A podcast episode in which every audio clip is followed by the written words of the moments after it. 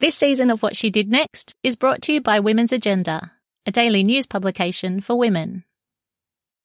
I think in social enterprise, you really are putting social and environmental outcomes on par with, if not ahead of, financial outcomes. And it's a completely different mindset and one that I think needs to be adopted more broadly and is being adopted more broadly. Welcome to this week's episode of What She Did Next. I'm your host, Jackie Uwe, and I also produce the show. In this series, we talk to women across different industries about a big career or life change they made, how it came about, and where it took them next. When it comes to having an impact on the world, we can do it in ways big and small. And making change in your own corner of the globe is a pretty great place to start. My guest today is Kylie Flament, and she's the General Manager of Green Connect, an award winning social enterprise that does incredible work helping young people and former refugees into employment, while leading the way in growing fair food and diverting waste from landfill. These days, Kylie loves nothing more than spending time on the Green Connect farm on the outskirts of Wollongong in New South Wales, or utilising her impressive array of skills to generate funds and interest in their work. But when the job was first offered, Kylie nearly didn't say yes, worried that after her big city roles in the corporate and government sectors, it might be a step backward. Or worse, she might be bored. Three years on, she's discovered that to be far from the reality. And inspired by the ripple effect of Green Connect's work in the local community, she's become a fierce advocate for the power of social enterprise to create positive change for people and the planet. I spoke to Kylie about making the leap to the not for profit sector, what being a social enterprise actually means, the hardest and most rewarding aspects of her work, and why she's happy to let the Greta Thunbergs of the world do their thing while she does hers. Her drive to make a difference is truly inspiring, so I hope you enjoy this conversation with Kylie Flament. So, Kylie, I'm very keen to talk about your work with Green Connect, but can you start by telling us a bit about your background and what life as a kid looked like for you? Sure. So, um, I grew up in New Zealand, born and bred. I grew up on a farm with my sister, my parents, and we had lambs and cows and chickens and cats. And my primary school was a little country school just across the back fence. So, we used to jump over the fence to get to school, which is handy growing up, I was a pretty high achiever academically, useless at sport and art, um, but pretty good at, at book stuff and um, tended to take leadership roles in things like school councils and organising stuff.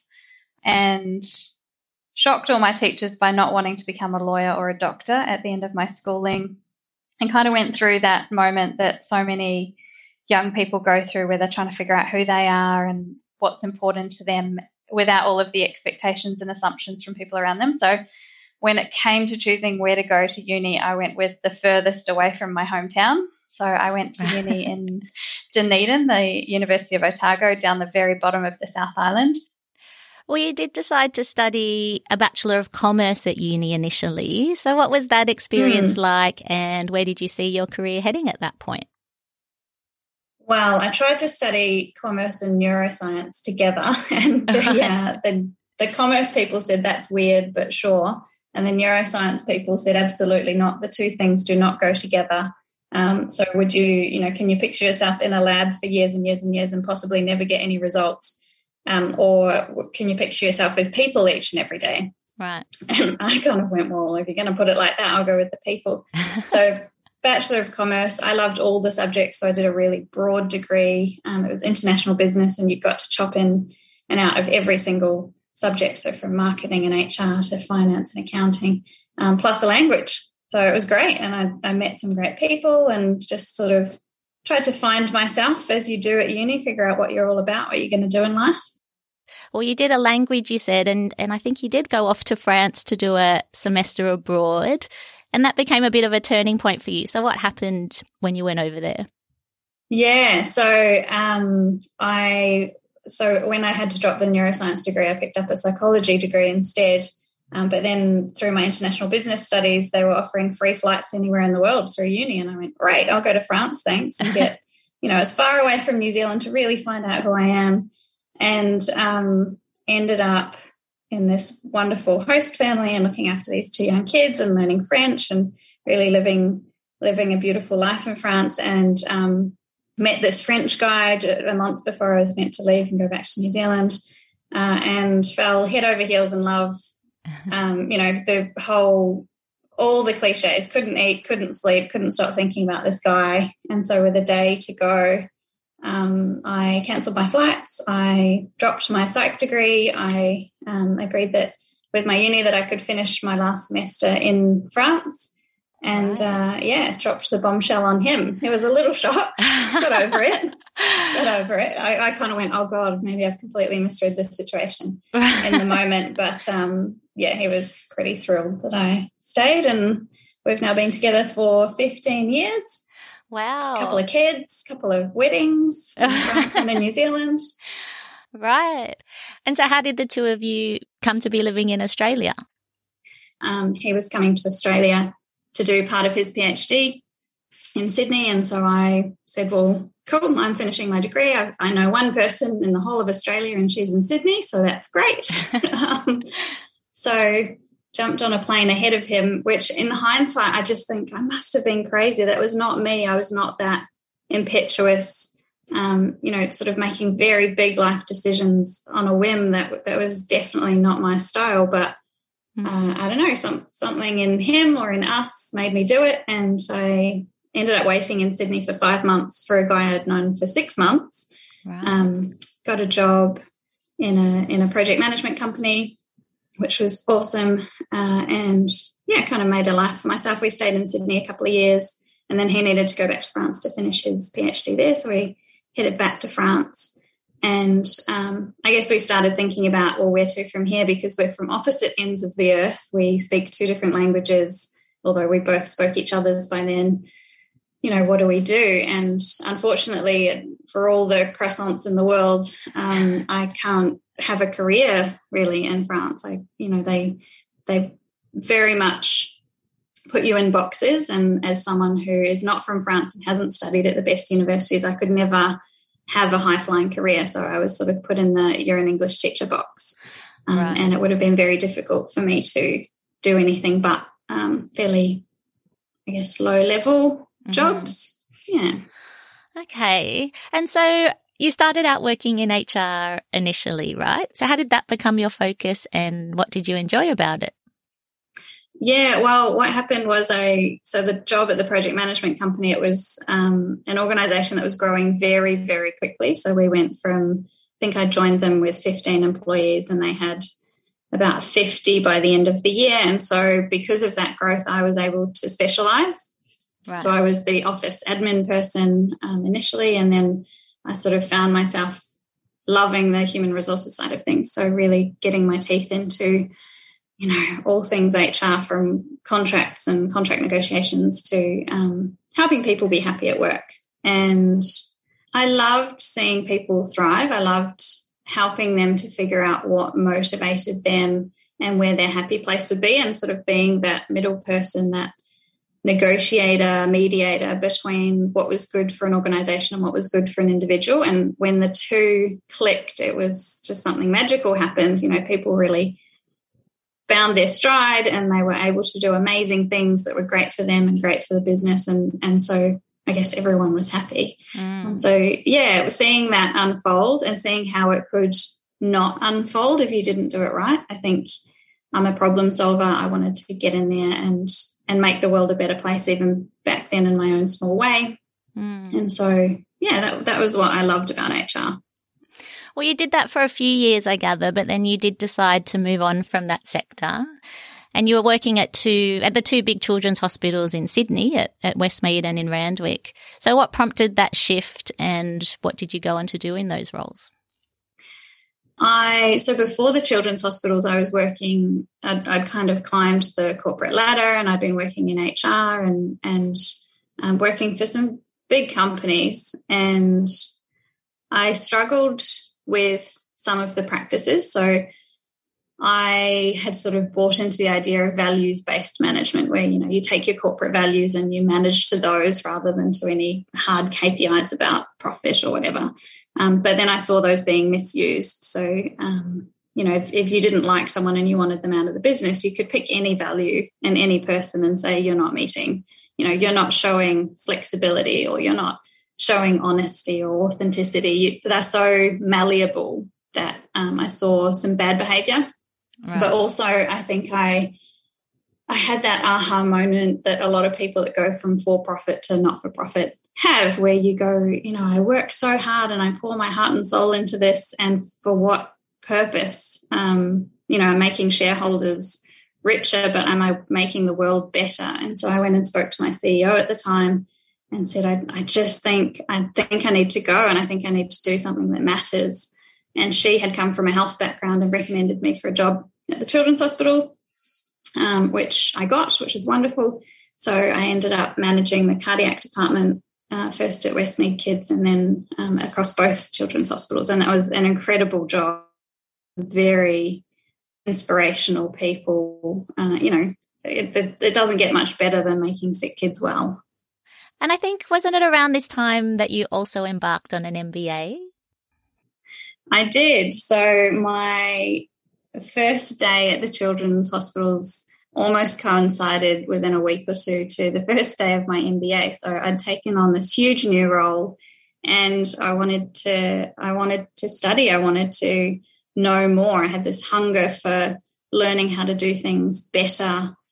And that was awesome. Just mm. yeah, an MBA is quite incredible. I probably did it a little too early in my career.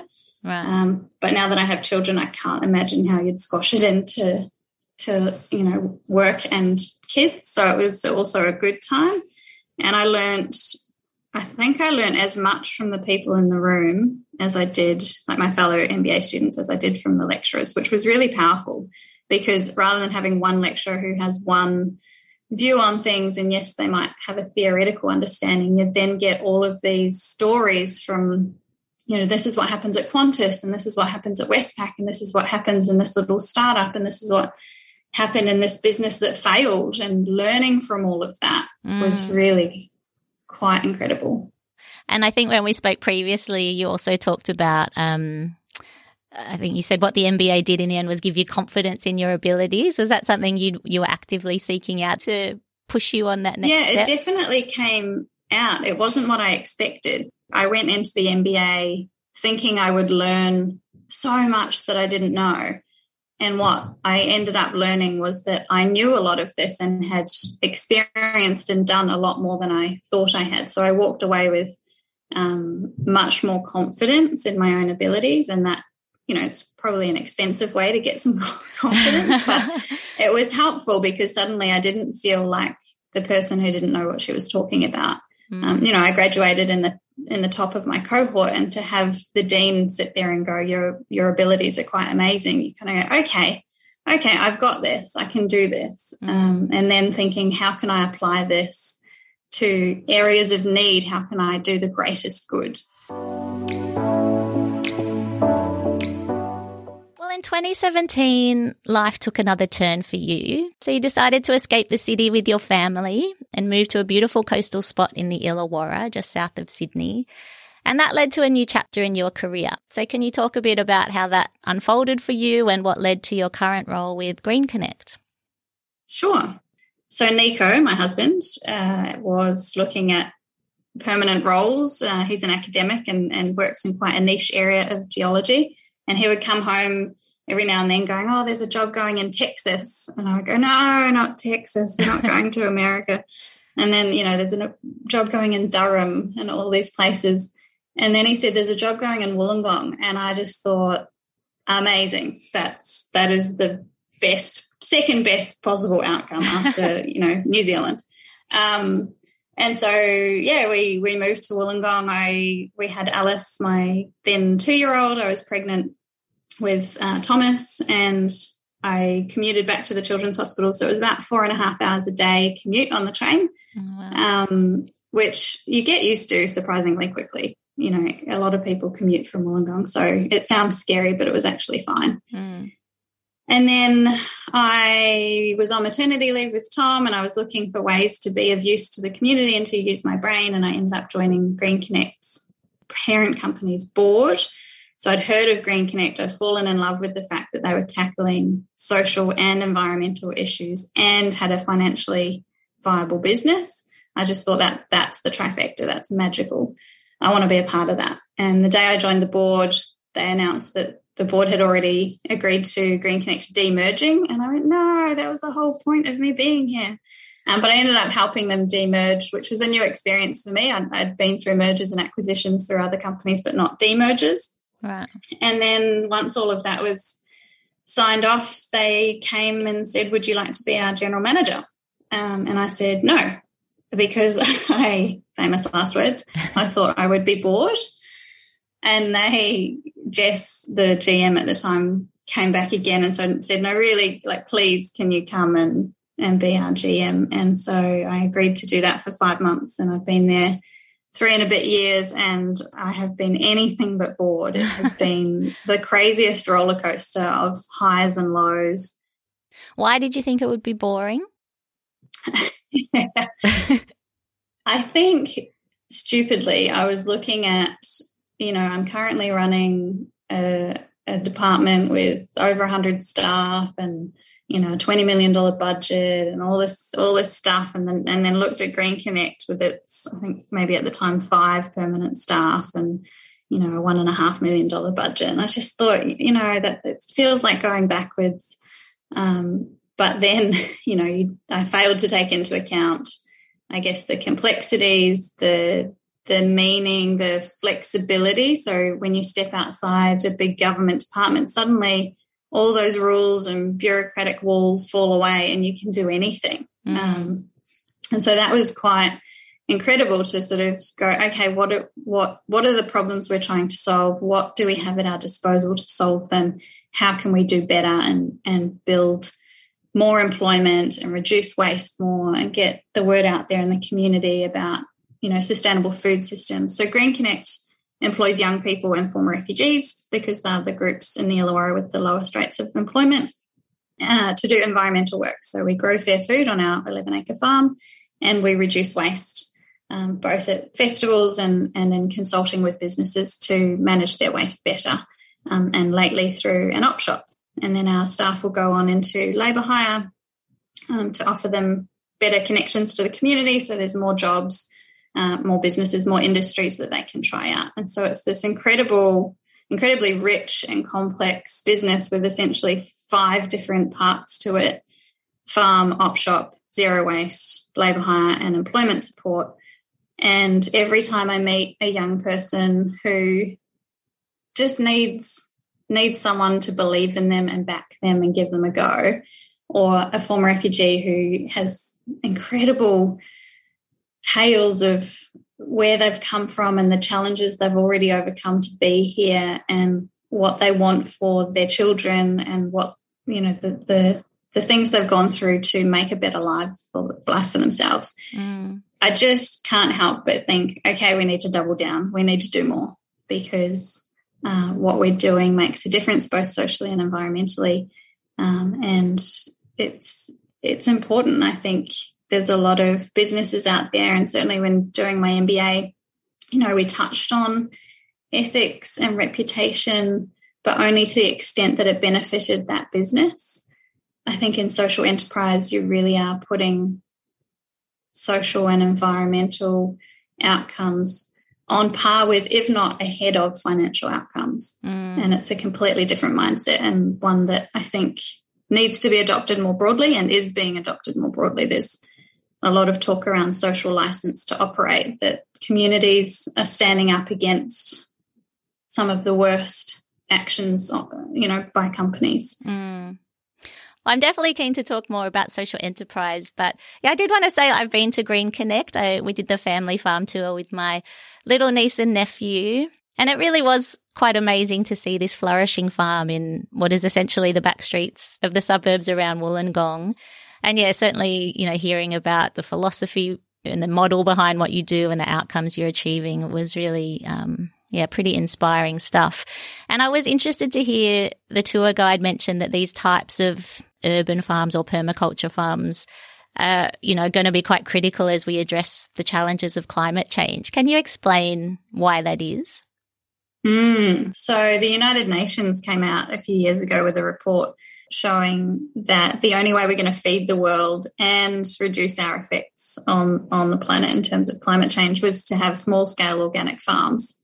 Agriculture is one of the largest contributors to greenhouse gases and climate change, and the whole food system is entirely broken. If you look at you know, basically we're, we're creating these huge monoculture farms which have huge chemical inputs in terms of fertilizers and pesticides, and then they ship heaps of food all across the world only to arrive, you know, not very nutrient dense anymore because mm. it's been in cold storage for a long time. There's a lot of waste along that journey. And so the whole thing is broken um, and then not affordable at, at the end when you have small scale organic farms, suddenly you are working in with nature rather than against it. You don't need chemical inputs, so you don't need the fertilizers and pesticides.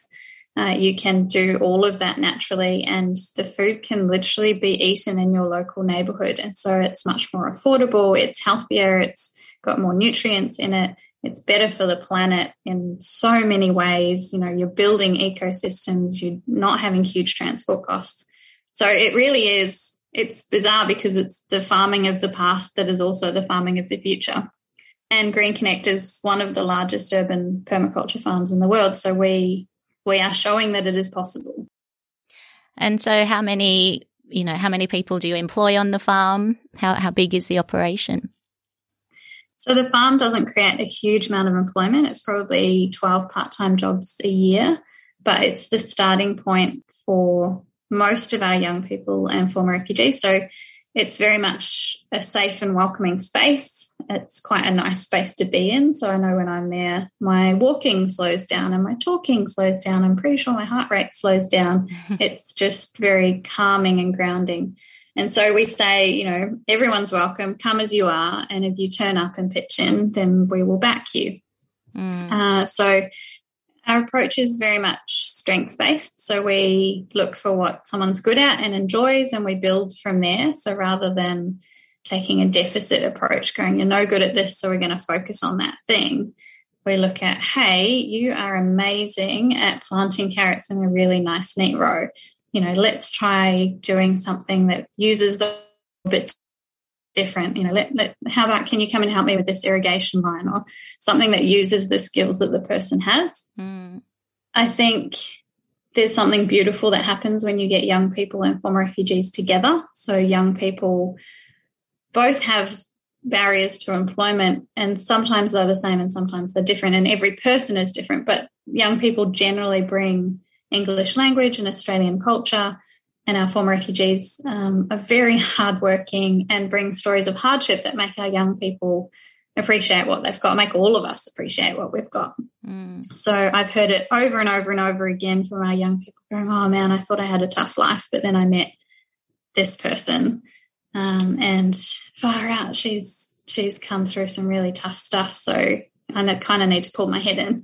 and that's really it's quite amazing that sharing of knowledge and I guess the approach is that we're all learning from each other. So we're not, it's not this top down, I will tell you what to do, but how can we all do something together approach? Well, seeing the success of the Green Connect model, you have become a passionate advocate for social enterprise and you're a founding director of the Social Enterprise Council for New South Wales and ACT, which is a peak body for the sector. So I wanted to ask you how you actually define what a social enterprise is, because we hear the term bandied about a lot, but I'm not sure that people know exactly what it means. So how can you explain it and how does it operate differently perhaps to a non-profit or a, or a business? The formal definition is that a social enterprise gets most of its revenue from trade. So you need to get more than 50% of your income from trades of selling goods and services, not from donations and grants. Right. And you need to trade for a social purpose. So the the it's not just that you do a little bit of help on the side, but your entire business is trying to solve a social problem. which is fairly hard to measure. Um, but Social Traders, which is a national body, do a really good job of certifying social enterprises. So you can go through that process. Mm-hmm. The informal definition, I think our farm manager, Cal Champagne, puts it best when he says, Imagine if a business and a charity had a baby. That is a social enterprise. Right. so, um, you know, you are trading as a business, but you are doing the good of a charity. And I think um, social enterprises are very special in that they are doing both. And so you're almost doubling the amount of work and complexity because you're being both. Um, but at the same time, you are taking the best of both worlds in that, you know, we are not buffeted about so much by the funding environment. So, government, for example, changes what they're funding all the time. And if you are reliant on government grants, then you have to constantly shift your purpose in order to fulfill what they're after. Mm. Um, and at the same time, the the goodwill from staff and volunteers and customers, um, because you're trading for a social purpose, is really quite magical. So you, you're not just this transactional entity in someone's life like a Coles or a Woolworths. You are you mean something to the people in your community and you're doing it you know green connect was built by the community for the community there is there are no egos or underhandedness or or you know profit seeking unethical behavior. It's all about how can we look after the earth look after people and and distribute things fairly. So permaculture principles are the principles that we've taken on earth care people care fair share. Well, you've been heading up the team at Green Connect for about three years now, which was a big leap from your previous work in the healthcare sector.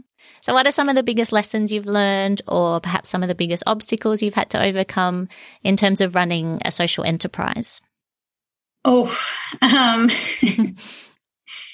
where to start? I think one of the biggest obstacles I've faced is knowing my own limits. And I think anyone that works in the sector has the same problem. So um, I describe running a social enterprise as being like a human Swiss Army knife. You need to have this bucket of skills, which suits me quite well because I love all of it. Um, you know, I I sometimes refer to an experience I had where I had a meeting with the Governor General of Australia, like super important guy, you know, quite prestigious meeting. And I was sitting in the front of my car desperately trying to fix a tiny little problem on our website. And so I go from, you know, tiny IT problem to big strategic discussion with the Governor General of Australia in the space of a minute. And that's my life. Um, it's all big to small, you know, this skill to that skill, trying to cobble everything together and make it all work. Mm. Um, and so when do you switch off? You know, when the, the to-do list is always three times longer than you're possibly going to get through today and you're being pulled in different directions. Um, I like others who come into this sector, you want to do so much good, and you see that with everything you do, it is helping, it is all contributing to that. So, mm. you know, how do you say, I'm not going to do that today, or I'm not going to do that at all? That's been my biggest challenge to um, call it a day. Well, I wanted to ask, you know, as a leader, how do you maintain that balance in your life and work? I mean, obviously, there are, you know, what you do is can have its stressful moments, and as you say, you're having to wear many hats. So, how, yeah, how have you found ways to maintain that sense of balance? I think I'm still learning. I don't think I've quite nailed it, but having people around me that will call it out is really helpful. So, my colleagues and I do that for each other, where we go, "Hey, you know, I think you've gone a bit too hard this week. Why don't you take a break? Or, you know, what can I do to help you? Uh, we do that a lot for each other. Just, I see that you're really busy. You seem a bit stressed. How can I help today mm. or this week or this month? Um, you know, my family keep me in check. A three year old and a five year old don't really let you off the hook, don't let you sit on your computer too long when they're around. But also, as I get older and hopefully wiser, I'm learning to listen to my body. Um, so, you know, I'll I'll get the little throat tickle that kind of goes, "You're on, you know, you're on the verge of getting a cold. And if you don't slow down, you know, it's going to be the full blown two days in bed, cannot move cold, which has happened to me a few times in the last three years. Mm. So um, just learning where my limits are, learning when enough is enough. And you do take a day with your family as well, don't you? Yeah, so I work four days a week. Um, I have Thursdays off with my kids. My eldest is now in school, so it's just Tom and I, which is a really beautiful day. And I try and protect that as much as I can because he, I really notice the difference in him if I if I'm giving him my full attention or not. Mm. Um, I try to protect weekends, so sometimes stuff will come up, and that's okay. But making it the exception, not the rule, that I work on weekends. And if I need to work evenings, I make sure it's after they're in bed. So there's this family time in the evening where we all sit down and have dinner together. Um, and it's a really beautiful time for the family and one that I really protect, unless there is something that is, you know, someone's literally needing my help right this second.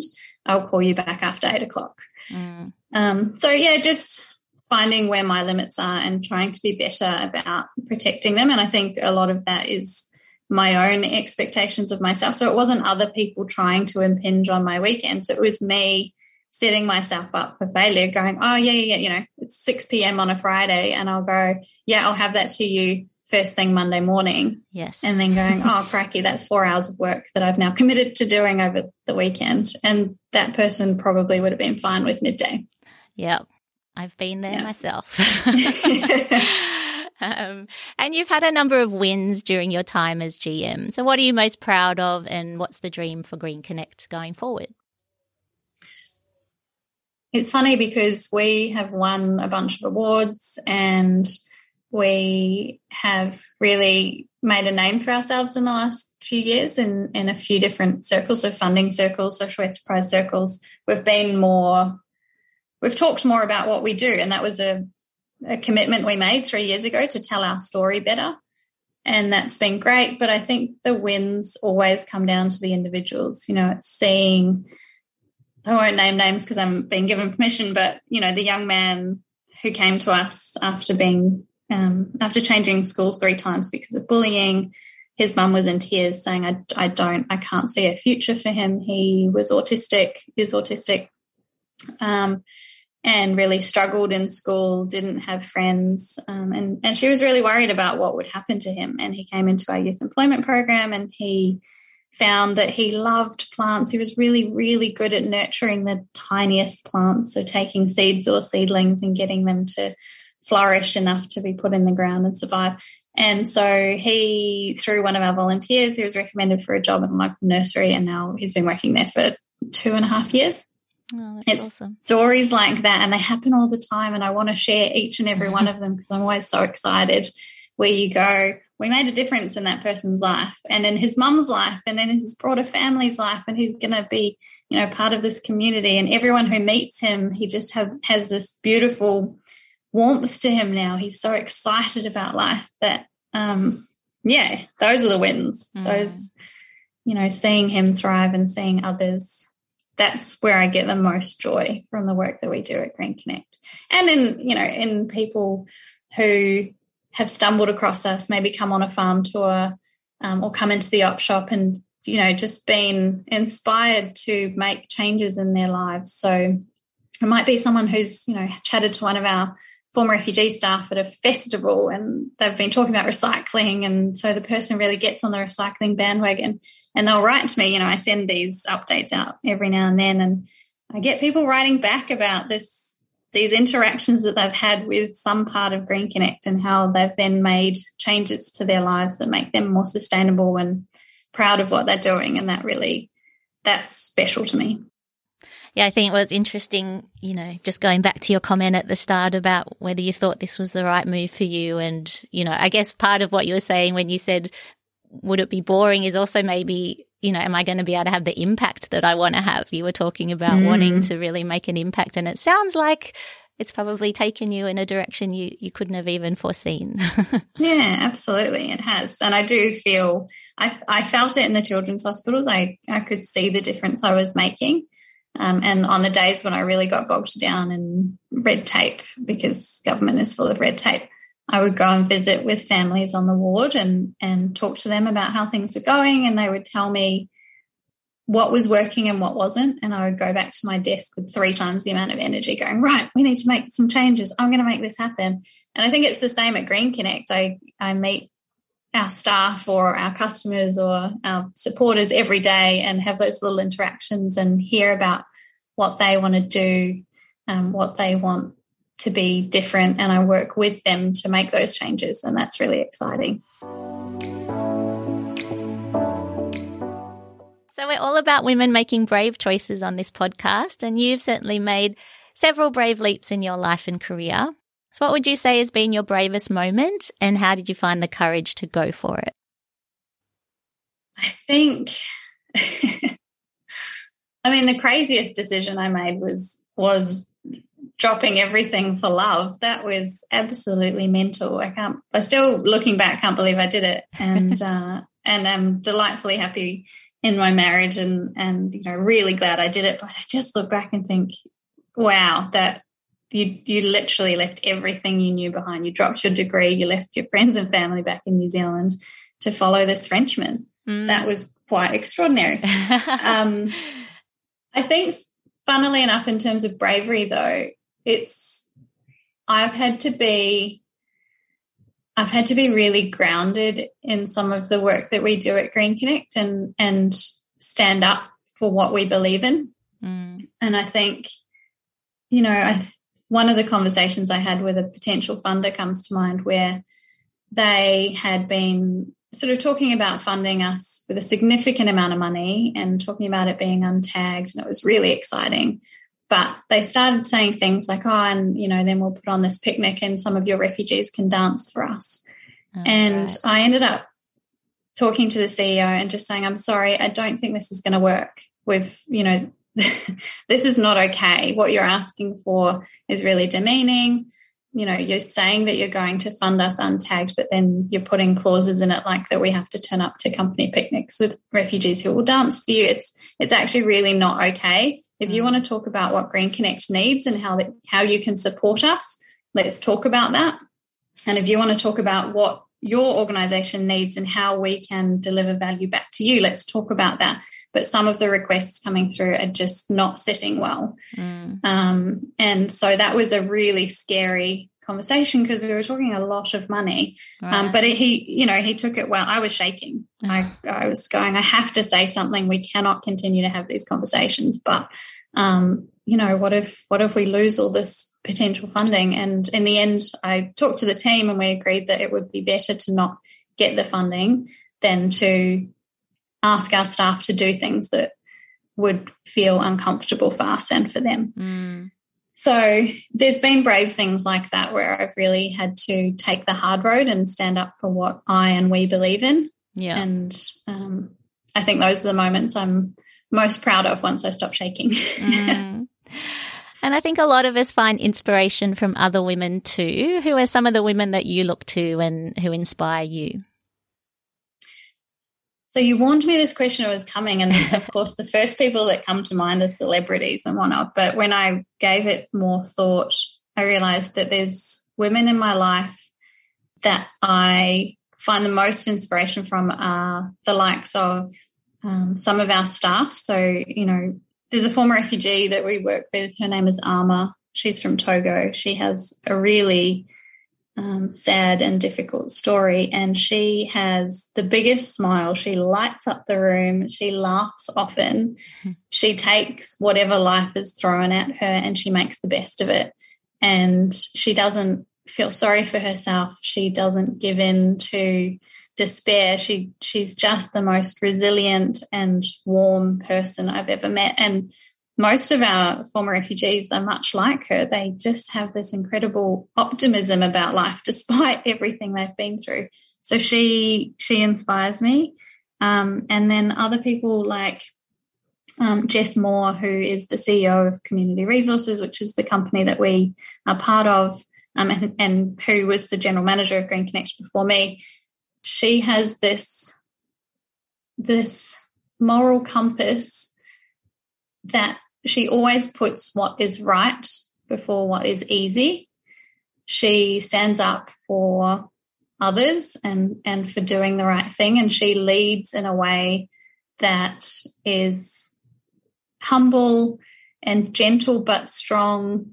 Um, she's she's an incredible leader and there are others in our community just like her. You know susie crick who who was leading the surfrider foundation for a long time which was an environmental not-for-profit um, who lives locally locally there's all of these incredible women who are able to identify what what is good and what is right and who will fight for it. And not necessarily in big greta thunberg style ways you know they're not out there their names are not household names.